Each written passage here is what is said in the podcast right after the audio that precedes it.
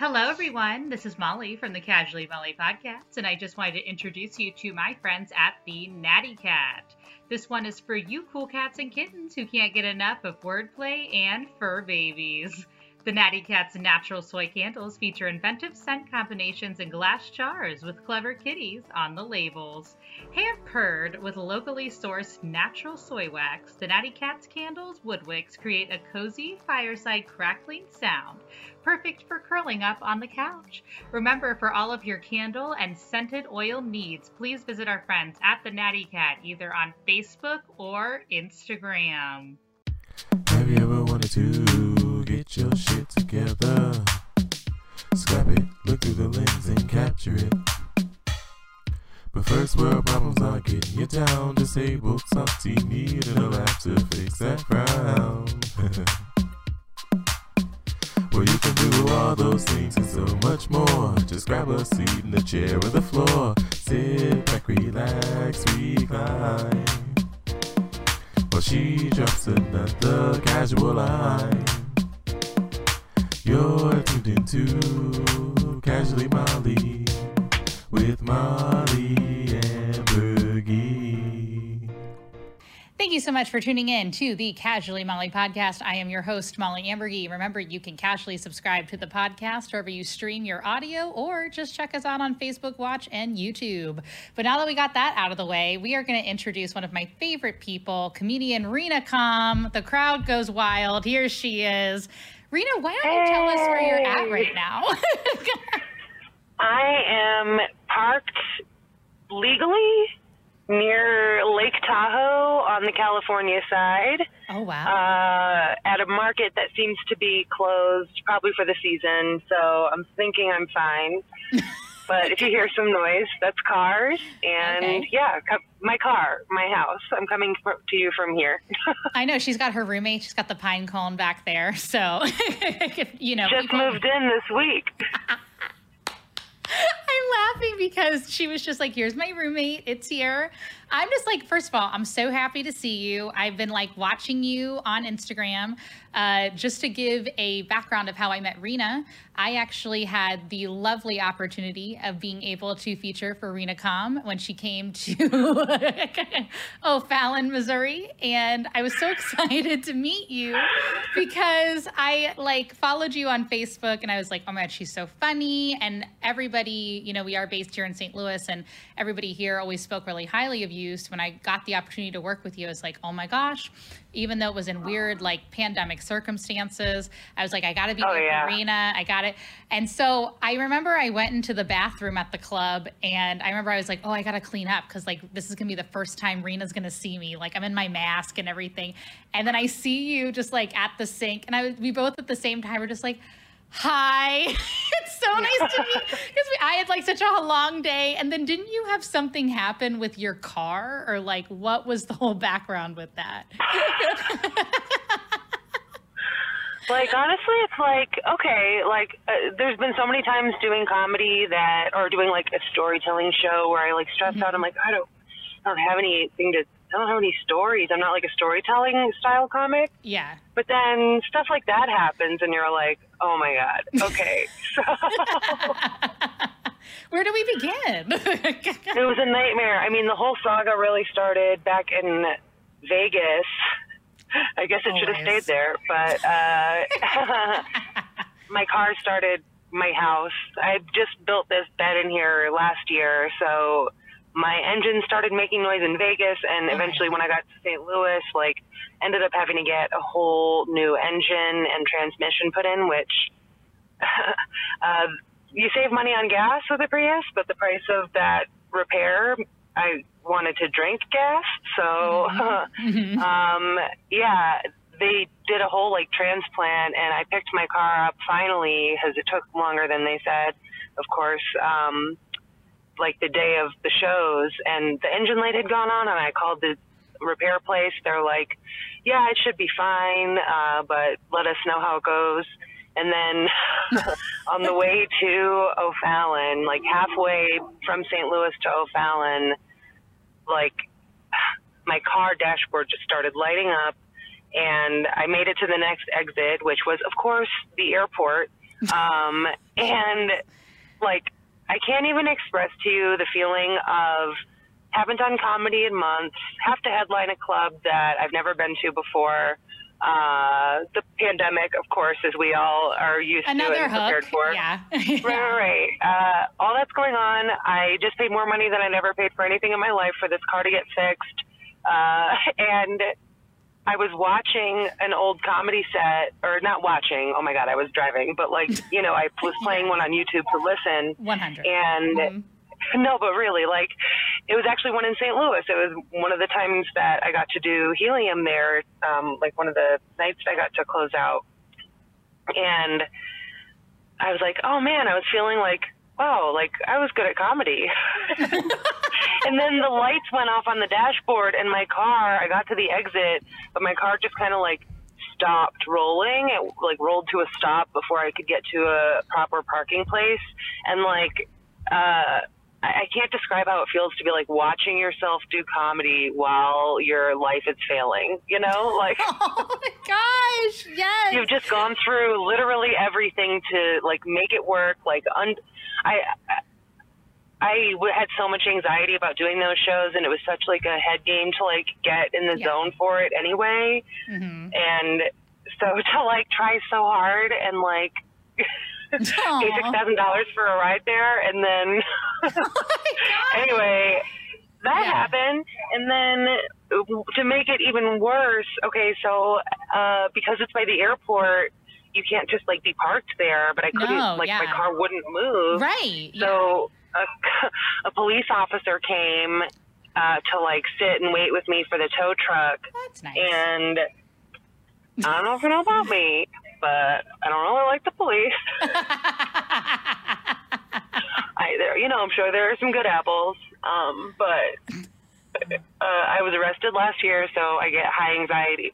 My friends and I got pulled over. He, they said he was speeding. He was not. 100% was not. of course. Um, and we were right by the California border, and the cop was not even wearing a mask. Speaking of O'Fallon, um, so uh, yeah, a cop had to like give me a ride because you can't ride in the tow truck because of the COVID stuff. oh, so Jesus. a cop had even to think give of me that. Oh my God. Yeah.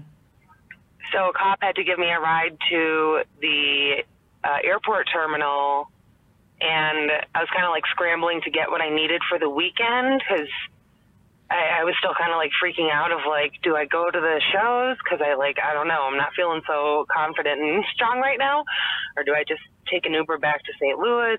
Like, I don't know what to do. Uh, but obviously, like, uh, yeah, I. I'm glad it, it happened. It was lovely to work with you. Well, that's what I'm saying is like you went through, like, that's why I wanted to, like, not to like highlight this traumatic experience you went through, but you went through all this trauma. And I have so much like respect for you because A, you were one of my favorite headliners to work with, but B, obviously, because thank you you. and I connected, we had a great time. But also, like, You were an amazing feature, and I'm not just saying that. Like, very fun to work with you too. And anyway, yeah, it's nice to Anyway, see you. yeah. So anyway, if anybody's listening, uh, Reena and I are in love. Thank you. Why I was saying I enjoyed working with you was that after going through this whole traumatic experience, you went and like murdered each show. And in these pandemic times, you came out like a lot of comedians. Like I've listened to, like I was just talking about, I've listened to podcasts where, you know, a lot of comedians are like, you know, and that is a thing right now. Like, do we perform in a pandemic? You know, what do we do? And a lot of people go, oh, I'm going to wear a hazmat suit, but I've never seen anybody do it. And then Reena, you went and you fulfilled that prophecy that like so many people on podcasts are talking about. And it was hysterical because no one was expecting it, but it was like one of the top parts of the show that everybody was so like everybody that was walking out was like, "Oh my god, when you came out in that hazmat suit." Like where did you come up with like that idea? Did you hear other people too or were you like this is just something I want to do as a performer? Uh, it's a layered uh, journey of lots of reasons that that weekend went how it did, and you know, I, I did. It was a rush, first of all, just to, um, like, to not let myself get in my head that I wouldn't be able to do a headlining set, you know, because it had been so long anyway, and then the hazmat suit, um, I'm more straight edge. I feel like I really love comics. The comics that make me laugh the most are like the silliest weirdos, Mhm. and I'm not usually like that at all. So for me, that was really stepping out of my uh, comfort zone. But I kind of like, I have something I like to keep in mind, if possible, is uh, whenever I'm doing a show, is I have this thing of like always try to surprise yourself when you're up there because it's fun for you and the audience, you know. Mhm. Uh, and the hazmat suit was obviously planned, but yeah, I had a lot of hesitation about doing an indoor show, but I couldn't afford to pass up the gig. I was really deeply uncomfortable that nobody in that whole town, I mean, you can't even blame the comedy club, but nobody in that whole town was wearing a mask. Um, you know, stupidity in a group as a group activity does not, it actually makes you more stupid when you're just doing the dumb thing all the other dumb people are doing. Um, still a great crowd, great shows. I'm not saying the audience was dumb. I'm not saying they weren't, but, right. Mhm. um, you know, like it was still a great crowd and I had fun, but the, the hazmat suit also came from a place of, uh, first of all, I'd seen a friend do it. Somebody who I really look up to. Oh, He's okay. hilarious. He did it one time at uh, in Nashville. His name's Steven Spinola, and he did it like early on, kind of before it was like even a safety idea. I mean, not that mine was also, you know, oh, definitely over the top. Let's also note I wore a thong over the You did. hazmat yes. suit Mhm. questionable. And so that's the thing. Like people are like, "Wow, that was like I can't believe she wore the hazmat suit." But then like I've had so many moments since then of thinking like, uh, "Oh no, did we freeze?" No, we're good.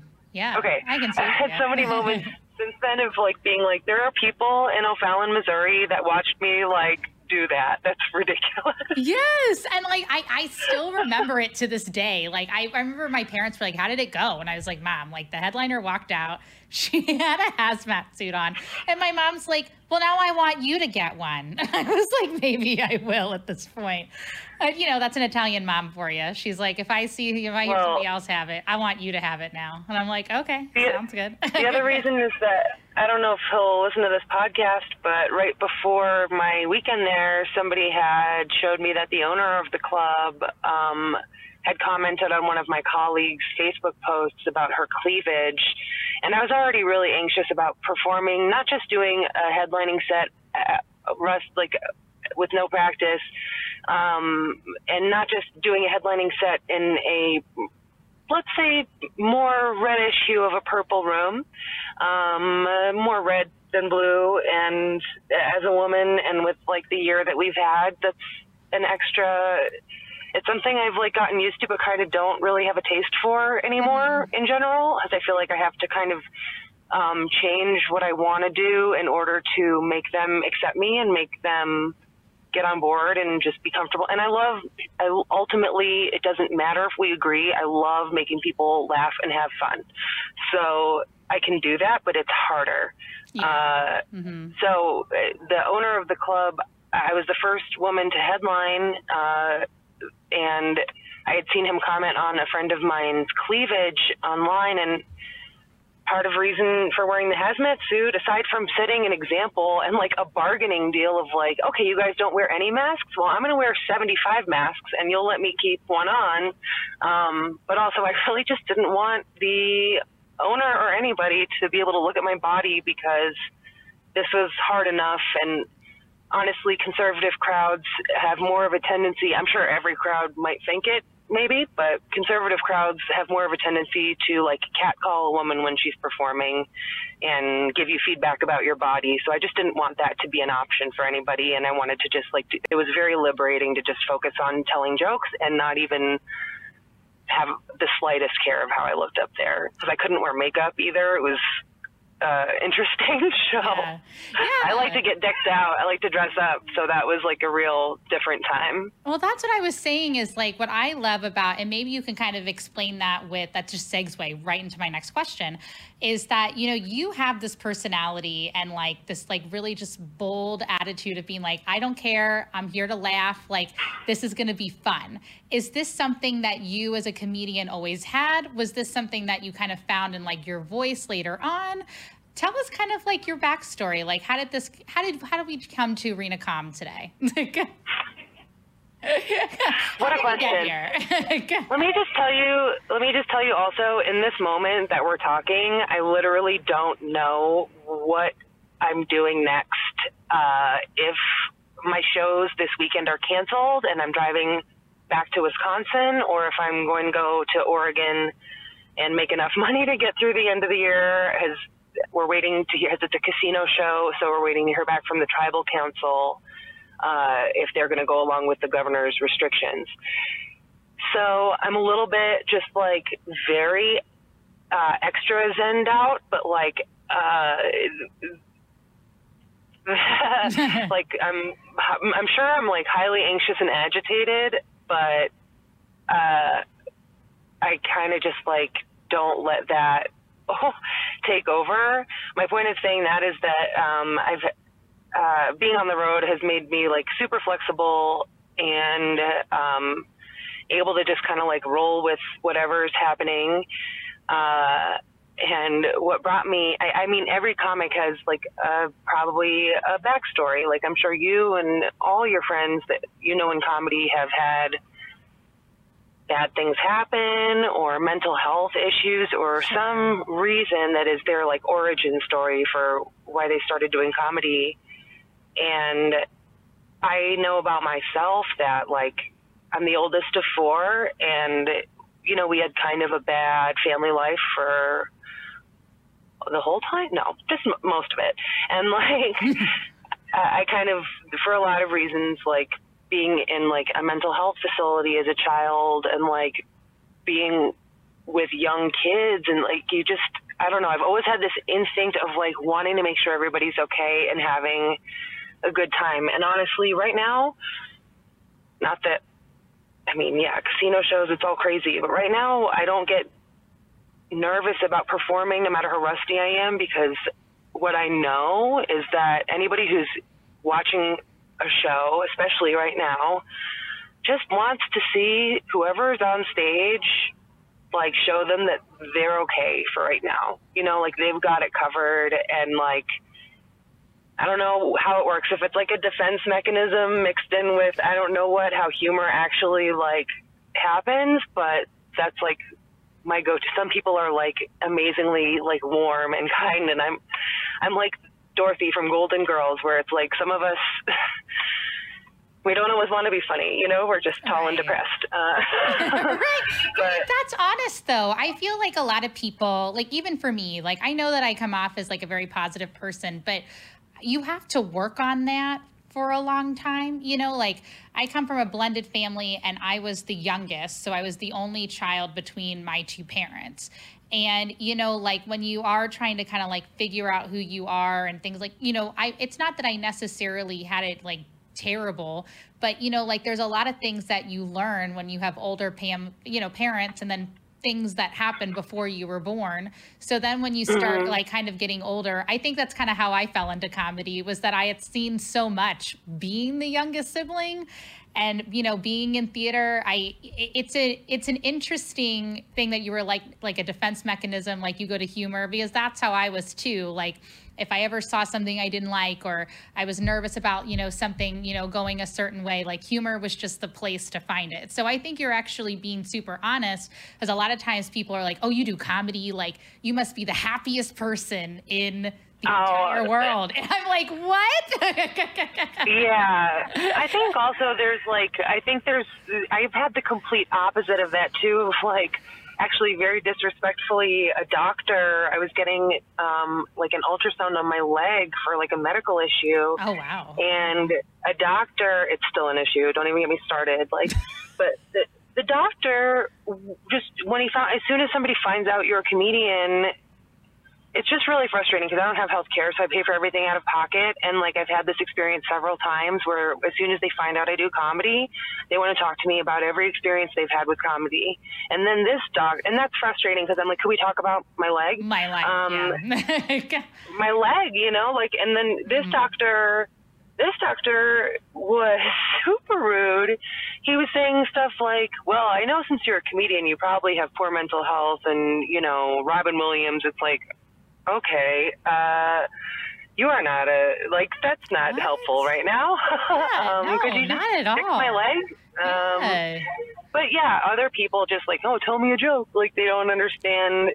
And you, I don't know. Like, like I said, it's like you want to just like make people feel better. So even in those awkward conversations, you try to find a way to like politely get your way out of it. But and this is like maybe a sad outlook on comedy, even though it's like I think also honest yeah. that I think comedy is kind of like the height of the service industry, um, where it's like, you know, I mean, there's obviously there's an art to it. Not that there isn't for like service, but like, uh, obviously there's like more of like a, you know, there's an art to it, but it's also like your main objective if you're working is to like make sure they're having a good time, you know? Yeah, absolutely. And I see I see what you're saying. I don't think it's necessarily like negative. It's just that like you are like I don't know, I don't want to say like providing a service, but like you do feel like at least for me personally, like if I made somebody feel good, or like you know, or like serve them a good time, like I'd be like, here's like funny on a platter but it does it does kind of bring like that community aspect to it which i kind of wanted to find out you know you've been I so I like I said earlier, I've been following you on Instagram. You have been doing so many outdoor shows, and your audience seems to really connect with you. Has there been? I mean, unless you like have like you know you just love everywhere you've been. Is there a certain place that like you've been doing as you've been traveling around the country um, that has really you know you had a great time with the audience you felt like they understood where you were like not coming from but just kind of like you know sometimes related to your material or just tell us a good place that you've been to that you've been loving because i can't cover all the places yeah, there's so many, and it's that's like honestly something I've been struggling with is like trying to pick where to like. I was going to move to LA this year, but like, and I'm staying in Wis- Wisconsin now, and I stayed in St. Louis. Like, it's so hard to pick a permanent spot now, just Yeah. because it's like I've seen so many places that I'm like I kind of like there's good and bad everywhere, and you never know where you're going to have like that amazing like magic night but I will say the Kansas City scene, like, sorry, no, it's also in Missouri, but uh, I didn't get to do the outdoor show in St. Louis, so I have, I can't even, I can say that Chris Steer, like, sent me some of the pay they get or something anyway, which was really kind of him because they moved it indoors, and I just, I, it's one thing to take the risk on for yourself, but on a tour, I'm staying with so many people. I just Right. like I have to be like super strict about my boundaries. And yeah, I'm literally only going in these casinos because they're paying me enough to survive. Um, anyway, uh, what was the question?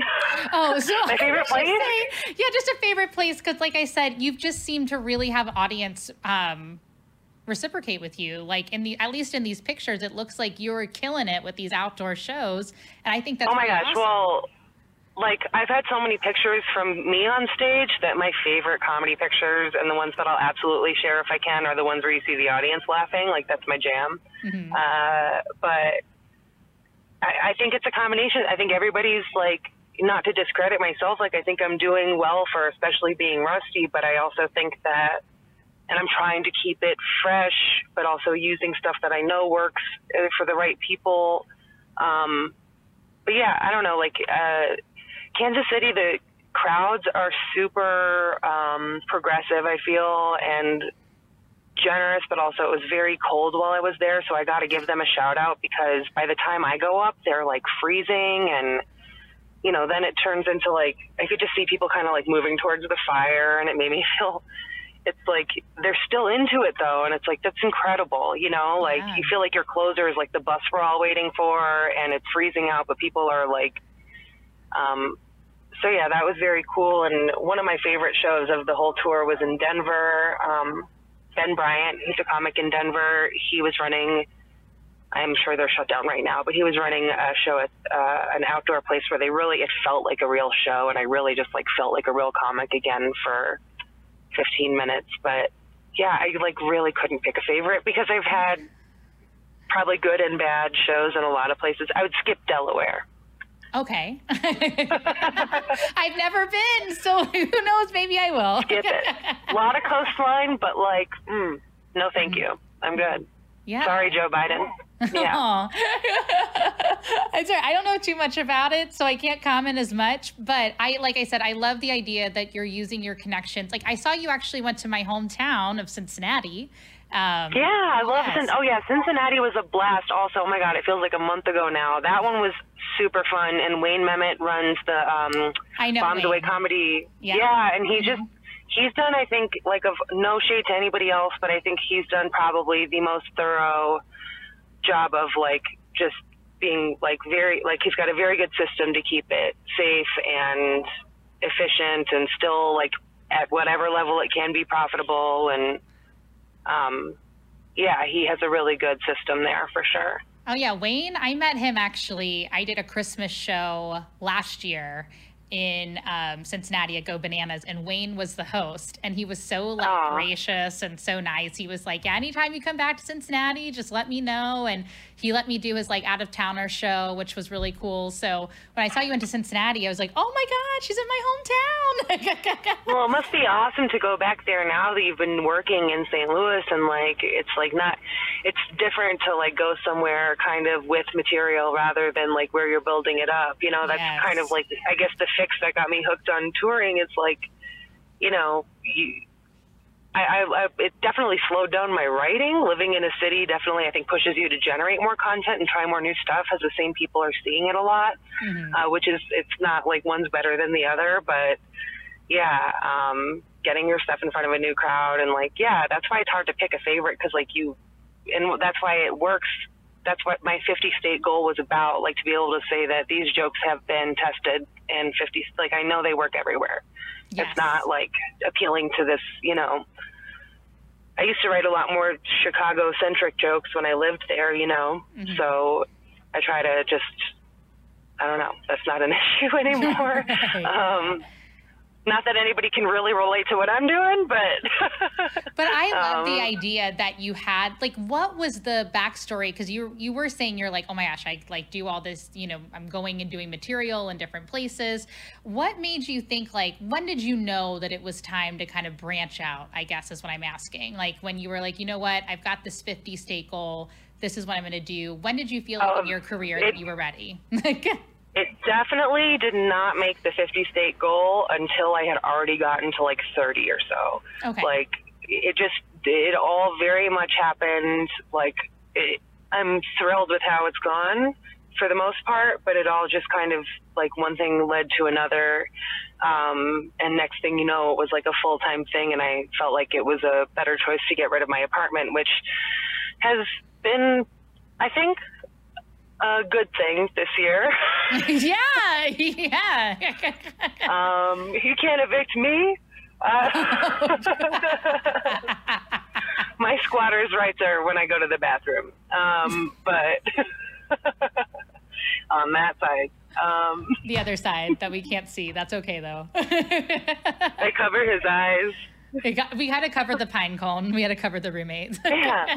Um, but it definitely, to answer your question though, it definitely just started very much like even how you're already doing this of how because you live in St. Louis, but you're branching out as far as whatever, like Cincinnati, but even mm-hmm. just O'Fallon, like it's baby steps, and you just kind of slowly build this network because I feel like each place you go gets you in touch with people like the next town over, and so you know, it started very slowly of just doing like these little small loops of trying to string together like a few shows to make my way. Like I would get booked one good paying gig and then just, I mean, also at first, uh, I was like spending money that I got, like stock money when I quit Grubhub, which I probably should have stayed, but no, I'm not, that's, I definitely do not. I used to that. drive for uh, Postmates, so I still have my card. Oh, me too. Yeah, yeah, yeah. I, I, understand. I have my Postmates bag. It's yeah. in the trunk because I feel like if somebody sees that, they'll be like, "Oh, I'm not going to rob her. She's got a sad life. She drives Postmates." Uh, Sorry, I'm sure that people feel that about me too, so it's okay. Except like you at least have the decency. You're just like, here's this.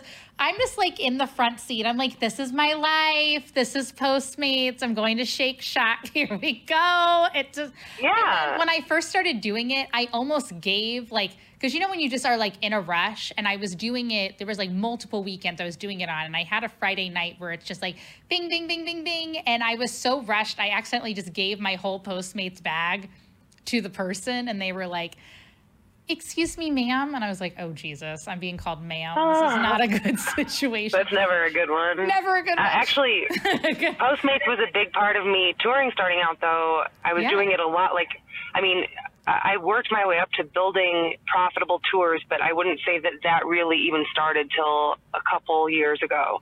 Um, I was probably, I don't know, that's not necessarily true, but mostly breaking even and mostly just trying to get out as many places as I could and like save up to do these things or I would have to like get to Massachusetts for a wedding or get to Texas for a thing. So I would instead of flying find a way to make it about me.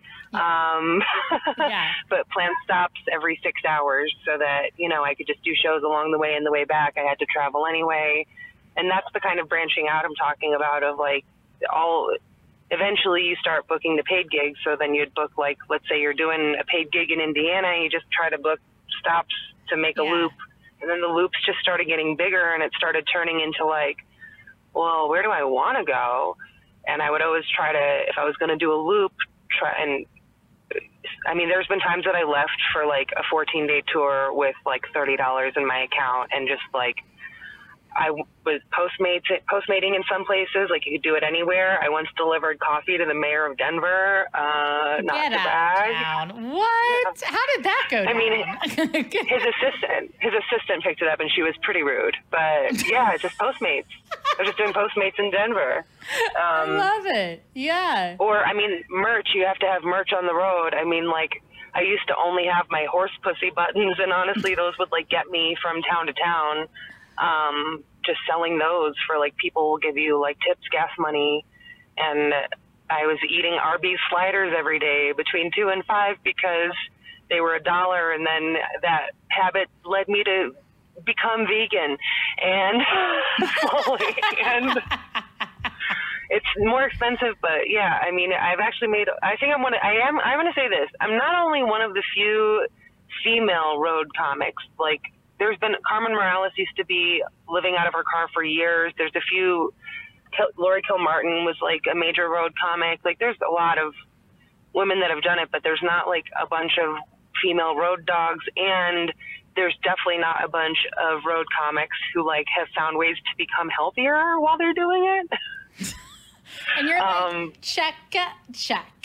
there you go. Yeah, I like I quit drinking. I'm mo- well mostly, and I'm. It's not like a problem. It's like just like a choice. Uh, so I'm right there with you. Yes. People Yeah. are like, Are you okay? And I'm like, guys, I just have like slowed down a minute. I just turned 30. Could you give me a second to breathe? I appreciate it. But you feel The only like people that- the only people that have a problem with you not drinking are the people that are drinking. It's like you know, like I mean, obviously addiction is real, and I'm not belittling that, but like Mhm. I've, even like my mom, like it's when I used to be back home visiting and like have a show that night, I wasn't going to drink with the family during the day because I have a show. And they'd always be like, okay. And it's like, shouldn't you be like, oh, cool, you have your life together? right. It's just like, hello, I have like have a complete different standard for myself now. And people like should be Yeah. like, good for you. But you're just like, oh, okay. Well, I'm gonna go have this standard for me and everybody Right. can just but good for you. I'm just like I said, I'm just so impressed with everything that you're doing. I like I said, I love that you're so like I hate to be like true to yourself, but I do love that you you know what I mean though? Like you're just so true to yourself. But you know what I mean? Like, all right, holla back. There we go. But I Yeah. I don't know. I just I'm just so impressed that you've been able to still continue to bring comedy even during this time. It, it shows a lot. What I feel like, at least, it really shows a lot in the character of a person. That you know there are these Thank different. It, it's true though. It's you know I understand because I'm trying to make it work with even just like my podcast and all the. You're things killing I'm it. Doing it. Oh, thanks. Yeah. There's just a lot of no, should- on this episode, and I am all here for it. Yes, yes, yes, yes I love it. But that's what I'm saying. Like, you've been able to, you know, do all these outdoor shows. You're still helping the community. And what's really cool to see, because like you said earlier, you love the audience pictures, which I do too, actually. It's just, we're very similar in that regard because you're like, this is so great. Because you love, like, what's good to know about like a good comedian like yes like obviously who doesn't love a good picture of themselves but it's always cool to see the reaction of like somebody else Yeah. and all like how you made them feel and i love seeing these people like coming to outdoor shows and being like all right like it's been a crazy year and i need like a, a lot of times i'll have people tell me like oh it was nice to just even escape even just for 10 minutes you know? I had like a yeah like a show I did in uh, Memphis one time, and they have like that big like children's hospital there, and these people came up after my show and they told me that like their kids, you know, like in the ICU, and they just came there to laugh and like I didn't know that, but it's like you don't know why people are there. I think that there's I I try really hard to practice like like I don't know, I feel like it's more comfortable for me at this point, but like it takes the pressure off of me to remember that I'm there for them, you know, because uh yeah, like it's a really especially when you start getting like your podcast is like getting attention or anything, you know, like it's a it's a kind of a weird head game and not everybody handles it well when you start getting attention for doing this. Um, so I like to just remember, especially when I'm on stage. Sorry, I'm like dark now. Um, especially when I'm on stage, that like, oh, the light's getting dark. That's why. that you know, it's for them and not me. There we go. We got some lighting. We got it. it's all right. These is like the issues of the pandemic. Like literally, it's like what's my like when I used to, especially when I would record in my room, I bought a shower curtain and I had to buy a ring light. But before I got the ring light, I had a desk lamp that I would shine. So obviously the ring light was much nicer, but the desk lamp was just it was a hot mess. It was like very Phantom of the Opera. So, but I'm My ring light is fading, is what's the issue here, really. So it's running out. I was about to say, you look good though. You look good. Thank you. I'm just amazed my phone is still working because real talk, like, yeah, all my equipment is busted, and like I'm a little bit nervous about. I- I'm totally in support of doing all the virtual stuff, and thank you for like having this set up, and Sure, it's you know yeah. awesome. But yeah, like all my equipment is bogus, and so I'm really like even if I'm I- I don't know I'm kind of like this shows this weekend like the I was gonna use the money to like Black Friday get myself like the equipment that I need to be able to like continue doing this stuff. Um, and uh, yeah, or I'll just drive back to Wisconsin. I don't know, but we'll find out hopefully tomorrow. It's like insane. I don't know what's going No, on. but that's real I'll- talk. Like that, like Yeah. you know, a lot of people don't realize too. Like even just for e-learning, like sometimes e-learning isn't as like available per se, just because a lot of maybe like there's families who don't own a laptop. Like one of my friends, Yeah. she um she has a good platform. She's a, like a chef and everything, and she helped raise money for her daughter's school to be able to have people who like couldn't afford to have the e-learning be able to still participate in it. And there is a truth in that that is an underlying truth of that you know when you are a working artist like i was a theater major i gave my life to theater for a very long time i still dabble in it.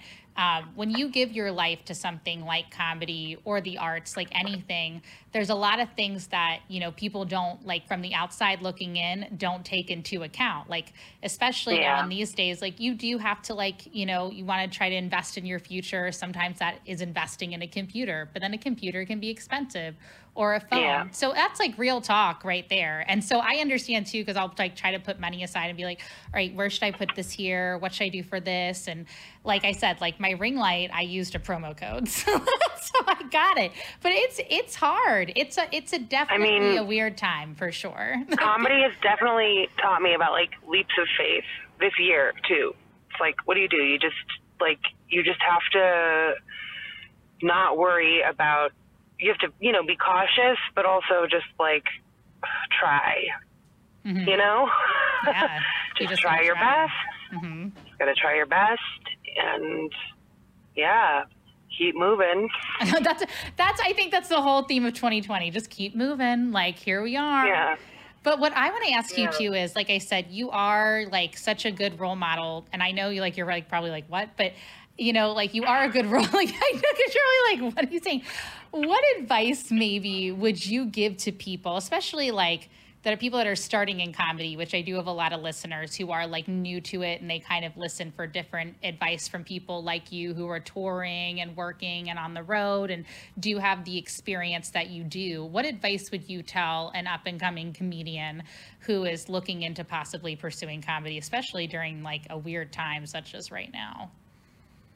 I just think it's important not to like limit what that means and how that looks and um, be innovative and I mean, I have always wanted to try to do something that nobody else is doing, and there couldn't be a better time for ideas like that right now.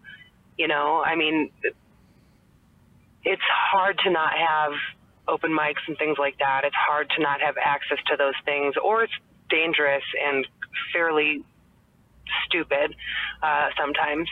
Um, but also, like, that's just how much people need that outlet. And so I just want to encourage people right now to, like, channel that towards finding a way to, like, use that creative energy without needing to make those choices or asking people to make those choices. Um, and be patient because uh, comedy is never going anywhere. Um, I, I used to tell this to people a lot when they wanted to, uh, you know, people talk about quitting comedy because of X, Y, Z's happening. And one of my, I used to do improv years ago. Um, and one of like the first lessons they teach is like, you have to take care of yourself first. You have to be a person before you can do any of this stuff. And right now, people need to use their energy to make sure they're taking care of themselves, make sure, you know, their families are okay, all those things. Comedy is there. It's not going anywhere. It will be there. I'm not saying that you shouldn't, uh, like I said, find ways to be creative. Like get on YouTube, generate something, put put out something positive on the internet. Like Lord knows it could use it.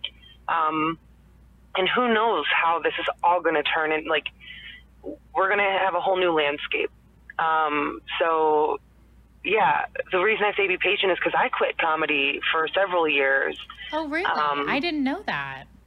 Well before i started stand up i used to do improv at Mhm. Sec- uh, like i took classes at second city and io and annoyance in chicago and i did it around town for a while and i just i got burnt out from the bars and the dudes and the you know it's just i was young and Yeah. I, I needed to get my life functioning in a healthy way, which that took a lot longer. But um, yeah, I think we ha- all have uh, ups and downs, and I got back into improv, and that led its way to me getting into comedy. And then, like after a year of getting wasted at my open mic, I decided to take it seriously, and then it slowly turned into my job. I mean, you can't direct how these things go, but you also can't force these things to happen. And especially right now you can't push uh, you can't push it. You can push yourself to like i don't know not even you don't don't even push yourself.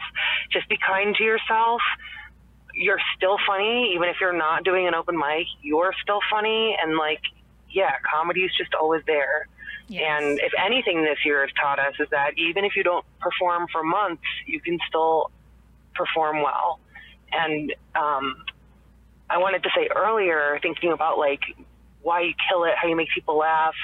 A lot of my jokes are like definitely, or at least it used to be, like really tight wordplay. And I still have a lot of like one-liners and stuff like that. But I remember seeing the comedians in cars with Jerry Seinfeld and Garry Comedians in cars getting coffee. Yes, I know Yeah. exactly what you're talking about. Go ahead. Yeah. Um, the episode of Garry, Sh- I don't always love Jerry Seinfeld and the things. I mean, I think he's a one amazing comic. Like Sure. bow down, but like yeah, like I still really appreciate his perspective, even if I'm like stop complaining. Um, uh, no, he's actually super zen. He meditates. He's meditated for years, and I've it makes me want to to do that, more. I've been starting to do that, and I used to talk like against it, and now it's. I know it sounds like people are gonna be like, "Okay, Molly," but it's really No. centered me. I feel like a That's amazing. person. So That's sorry. how I feel about yoga. Yeah. No, good for you. It's Yes. awesome. We are like on the same wavelength, and I'm so happy about it. But go ahead. I interrupted you. I was like, No, I keep way." interrupting you. Yeah. it's all good. Sorry. Oh, uh, what? like Zoom or whatever. You can't just. You have to be patienter. Ugh. Okay. Uh, Um, I know these freaking virtual things. Like one of these days, I'm not gonna be like, "Hello." I'm gonna just say, I'd be like seeing Reena in person, just like the good old days. But go ahead. So you were saying you were watching comedians in cars.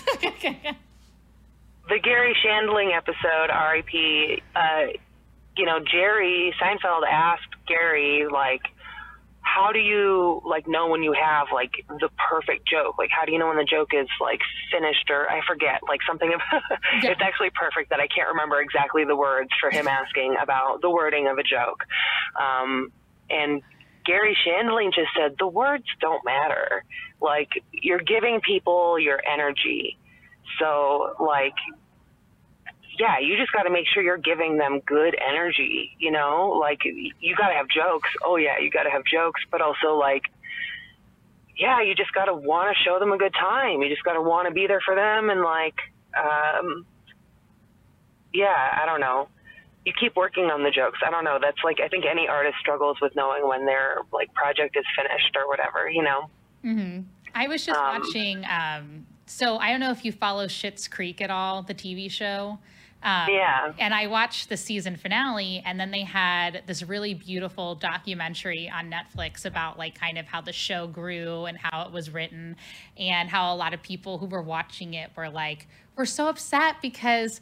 Like you're ending it, and we love you guys, but at the same time, I do find whether you watch. I mean, I personally love the show, but what I do love Yeah. about like Dan Levy and what he was saying is that sometimes like you know you never know like am I doing the right thing? Like you know is it is this going to be okay? But the way like you know that and i'm exactly i'm probably going to butcher what he said too. So everybody just watch it and just kind of take the theme that i'm saying right now. But he was saying if you're a good writer and you know what your worth is you'll know how to make something come to an end that the audience will be there with you and like be on that same page with you and not that like I haven't seen that. Yeah. Like, by the way, I didn't know it was ending, but that's so like Canadian to like have a plan. yes, right. Like it was so good. And I'm like tearing up. I'm like cooking some onions and I was like, it's the onions. It's the onions. But it was really like Dan Levy. And I just felt so touched by it because it's like, you know, especially in something like comedy, you really have to live and breathe it, at least in my opinion, to like, you know, really make something of it. And it's the same. I feel like also I have that opinion because I was a theater major and I lived and breathed theater. Sometimes I almost Yeah. like forget what it's like to have fun, Reena. Like I'm just like like people are like go out and do something like obviously pre-pandemic and I'm just like but what if I have to do this like and I mean maybe like that's a fault for me that I forget what maybe it's like but you also like you know what I love about you too and I have um I had somebody on my podcast, and I'm gonna butcher this too because I can't remember who said this, and I'm gonna know after we're done recording. But what's great about you is you live a life worth living, and you make it interesting, and that comes into your work. So I, I don't know. I just feel like you have a, even if maybe you feel like sometimes you don't, at least from me, I feel like you do. So there you go. Yeah, I really don't know what to say to that. So thank you a lot. Um, Yeah. Like, wow, that's huge. Like, yeah, I. But it's also like a a conscious choice hmm um, to like, uh, yeah, just f- go find focus and on and find what makes you happy. Like, you know, just keep leaning towards finding more things that make you feel good and um, definitely listen to your own voice and not to what anybody else has to say because I mean definitely take good like Yeah. you know Oh, listen yeah. on a podcast Yeah. and you know always take always take good feedback and Sure. uh, Stuart Huff who's like my hero he taught me something I really appreciate which is like even if somebody's dumb you listen to them because they might know something even if they seem dumb you listen Yeah. to them as you they might know something that you need to know and Yeah. I mean maybe they'll prove that they're just totally dumb and then you can tune out but give them a chance because Right. they might be there to tell you something that you're supposed to hear you know Exactly. I love that. It's kind of like my life motto as people are like, like, I don't know, like some friends, not that I go up to people, I'm like, wow, you're so dumb. But I understand what he's, you know what I mean? Though That probably is like, that's my life motto. I just go up to dumb people. And I'm like, but I do like- get what he's saying. Yeah. casino audiences, like you're all dumb, okay? Like I know every single one of these people is brutally, like unstoppably dumb. But you know, if I don't get in tune with where they're at, it's going to be a really long 40 minutes. right. But that, that's kind of that's kind of the beauty of it though. You're like all right let's get relatable here. Let's figure it and then eventually i'm sure maybe you've made some really cool people or cool cool people cool relationships out of it. I don't know i've never been to a casino show so i don't know but who knows Well, maybe one of I these days the host, the feature, he was very, very fun and very nice. Yes. Um, and we trauma bonded over how bad the show was. So, you know, we have a, a new friendship. So that's, Yeah. that's positive. isn't it amazing But- when you're just in the trenches how you bond you're just like yeah. and I don't know what's going to happen, but I do know that it like brought me out here, and I got to like camp in my car on the coast for five days, and um, uh, part of my whole mindset, and I'm sure yours too, is like focusing on gratitude, and especially this year, just like you just have to like practice it. You have to like remember that you are thankful for things that you do have or outside shows that were warm and like worked and you know Mhm. uh, oh i did get to do one in a wedding barn and that's like as close to as i'll get to one of those uh that was like wedding shows Like, are always was it a wedding or just in a wedding no it was just like the venue was like this Okay. beautiful like too pretty for comedy barn yeah Oh, I love that though. That's kind of cute. I I mean, a wedding barn's always pretty, but I can understand where like, that's a thing. You're just like, oh, I'm in this like beautiful place doing comedy. no comedy belongs in a basement well, when all of this like, happen. pans out, and I like ever get a basement, you bet you're gonna be my headliner in the basement doing some comedy. I'll be like headliner Reena Calm, and it's gonna be like like there's the comedy attic. We're gonna have the comedy basement. It's gonna be great. i hope it's like like a low ceiling basement where i'm like hey Be like, listen, she's had some practice, you guys. What I will ask you really quickly before we let you go, because I'm going to make you tell us everywhere we can find you. Earlier, I can't remember if it was on our recording. If it wasn't, I apologize. But earlier, Reena and I were talking, and you had mentioned you just saw a bear right before we started recording. I mean, I've been looking out at cars, but yeah, also for bears because I saw a fucking bear and it scaled a fence so fast. Its little brown bear, fat ass. I don't know how it even got up there that fast, but oh my god! Like I know they're around here, and I don't have bear spray, and I also don't have like any open food in my car except for a protein shake. But what if they? Or what if I'm getting my period? Like it's very nerve wracking. like I don't know, is that real? But like, yeah, bear so I guess my trip's coming to an end because I've seen the bear and I think it was a little bear. Anyway, yeah, there's bears in Tahoe. bear. It's bear country, and this car is also not fit for these roads. Like this, you need to have a four wheel drive like SUV around here. So my little Prius is like.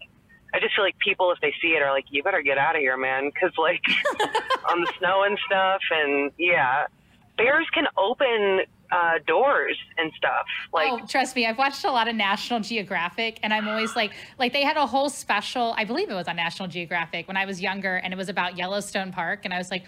Oh, I like nature. I'd like to go. And then I saw like these bears like opening up cars. And I remember being like seven and going, Oh, they can do Yeah. that. And like my mom was like, Yeah, bears can be smart sometimes. And I was like, Oh, that smart that they can open up a door? it's just I don't know, but I don't know. I don't have a lot of experience with bears, so. I mean, uh, I I shouldn't be so afraid of seeing a bear crossing this. Not that I'm afraid, but like I shouldn't be as worried about bears considering how many truck stops I've slept in. You know, it's like, come on. Uh, you know, hey, that's I a like gay joke. I'm just kidding. I love you so much. I'm so happy Oh, I love you you too. on. Thank you Thank you for having me. Oh my gosh. Well, let's meet, you know, when I mean, I know it's getting cold, but just know anytime you need a place to stay, uh, you know Aw, that my thanks. home is your home. So feel free to come on back to St. Louis. I know it's not Kansas City, but come on. No, I love. I feel bad for that St. Louis show. Could have been. It had food trucks, so it could have been the best one of all. So I won't know, but yeah. Anyway, Kansas City. It was cold out, so they get points. You know. right. I like. I actually went to Kansas City last year for the first time, and you know our mutual friend Stephen Taylor. Steve- oh, he's the best. Stephen Taylor, great person. Shout out to Stephen. I just did a show recently with him as well, with Chris Sear. So a lot of name dropping right now, but uh, it was just so great to catch up with him. But he's from Kansas City, so I mean, if every Kansas City citizen is like Stephen Taylor, I mean, it's got to be a good place. He's like the Kansas City comedy dad, uh, and there's just like a bunch of great people there. But yeah, you if you're looking me up, you can find me at formerly Fat Steven on Instagram. Uh, I literally was like, I was hosting the show and I didn't want to call him Fat Steven, but he had this cardigan on and I was like, you can follow Chris. And then like I forget who I forget uh, Tommy Dangerfield. I was like Cardigan Steven and I'm your host, Molly Ambergy. And everybody was like, Cardigan Steven. I was like, sorry to, you know, bring, you know, bring notice to your cardigan, but he and I have also trauma bonded. Like you get a unique bond with somebody when you've done one of those shows. That like uh, the shows went well, but I think just because of COVID and everything and what I was going through, like you were like, oh, okay, I can count on her being very nice and sane and regular and safe. like, and then you gave me a ride home. It was so nice. Like, yeah, Oh I'm so glad we got to hang out. I love that you called me nice and sane. That makes me feel I'm it's documented. Oh my God, so it's so here. much. I'll put it in writing. I'll put, it, I'll put it in writing. Oh, I love it. I'm gonna be like, listen, if any doubts, I am very nice and very sane to work. But we, like I said, we had a great, I had a great time with you. So that's why I always like, Yeah, people me are like, like everybody's like, how was working with Reena? I'm like, she was a baller. She made it work. She's got a, oh yeah, you've got a special called Calmedy that's on. You know, you have that the comedy special. Yes. Yeah, the- the best place to follow me is on Instagram. I post a lot of travel pics, Mm-hmm. um, Facebook, whatever, and then my website is where you can find all of my merch and stuff, my book of puns, my uh, orgasm mug, and all of my photo prints. It's at reenacalm.com. All right. Well, thank you everybody for tuning in. Again, that was Reena Calm. She's a great comedian. You're going to love her. Check her out. And remember that you can always check out the Casually Molly podcast wherever you casually subscribe to your podcast. But I really appreciate your time. Last question I'm going to ask you. you. Oh, of course. I know. I'm like, here we go. And I always quick compliment. You're like re- you're really good at hosting a podcast and good at interviewing. I've done a lot of them. I'm just saying. And if anybody doesn't know that, they should. So Oh okay. my god! I feel so good now. I'm gonna be like, oh, of course I moved the table. Sorry for editing. Uh, so Well, she's so yeah, until good. then. I'm sure nobody's like, you know what? It's casually Molly. The table would, you know what? I'll be like Charlotte takes a tumble. I'm gonna start dancing and then it's gonna flip over. So it's gonna be great. But um, thank you. I appreciate it. The last question I'm gonna ask you is, what are you gonna casually do now that our podcast is over? I'm going to casually drive through bear country back to my friend's beautiful place in Truckee. And I'm going to make a vegan butternut squash and tofu tahini sage lasagna. Okay. Um, because that's how I cope with the anxiety of not knowing what happens tomorrow with my life. Oh, it's all right. Sometimes, hey, I'm Italian. Sometimes you need a good lasagna. Trust me, it's one of my Yeah. favorite. If I had more time, which I used to at a certain point, but now it's it's a it's a fun thing to make. So it just takes a minute. But maybe someday when you come back to St. Louis, I'll make you some lasagna. We'll do that. Oh, don't tease me.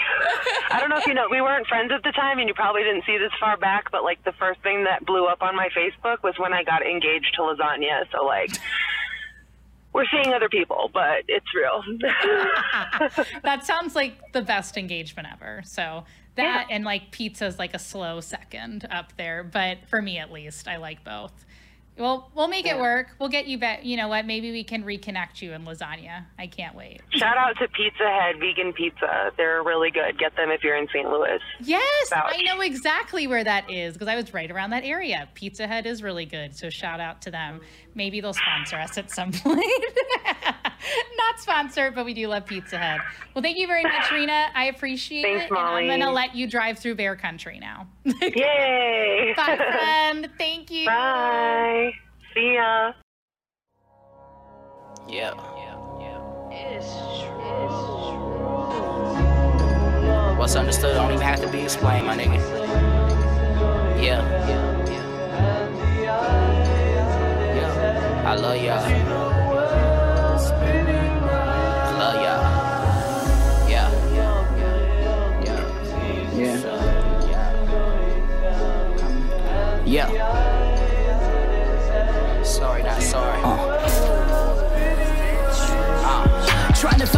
Been yeah. through a lot, guess I expected too much. A cruel world tells you your best is less and it's never enough. I think I lost a couple yeah. homies, cause they ain't acting the same. Unpacking my shame while standing in the dirt on my name. A soul bruised, being abused, I kept it quiet and sunk. Okay. Nobody heard me yell for help, but I screamed at the top of my lungs. Till disappeared on a nigga. Then Freaky called and hung up. Started to think that if I sink, my uh, niggas won't give a uh, fuck. Like where my niggas when I'm homeless and trying to crash for a night. Like where my niggas when I break down crying about losing my wife. The secret things the people never seen stacking up on me, and that was picked up by the ones some say was barely my homies. I guess I'm bothered by the fact that I had to leave all I own just to find peace, and that my homies will let me do it alone. I talk to niggas every day until I got with this woman. I'm blindsided by it all, cause I never saw the shit coming. Damn, that shit hurt, I don't know what's worse. The pain yeah. of the Curtis yeah. God. I want to weep, I want to scream, but nothing was heard but these walls. But I just left a lot of shit that never got a resolve. I love my niggas, so I'm still gonna be right there when they call. Wanna live God trying to get through to me. Mixed signals keep confusing me. They checking for your girl, but I ain't ready for them choosing me. This could've ended beautifully, could've went about it suitably. But soon you'll see some things you'll do to me, do showing me. And everybody cool with it, I guess they say it's hard knocks. I lost the light inside my eyes. Yeah, I was in pure shock. Imagine everything you love cruising first, then hit a hard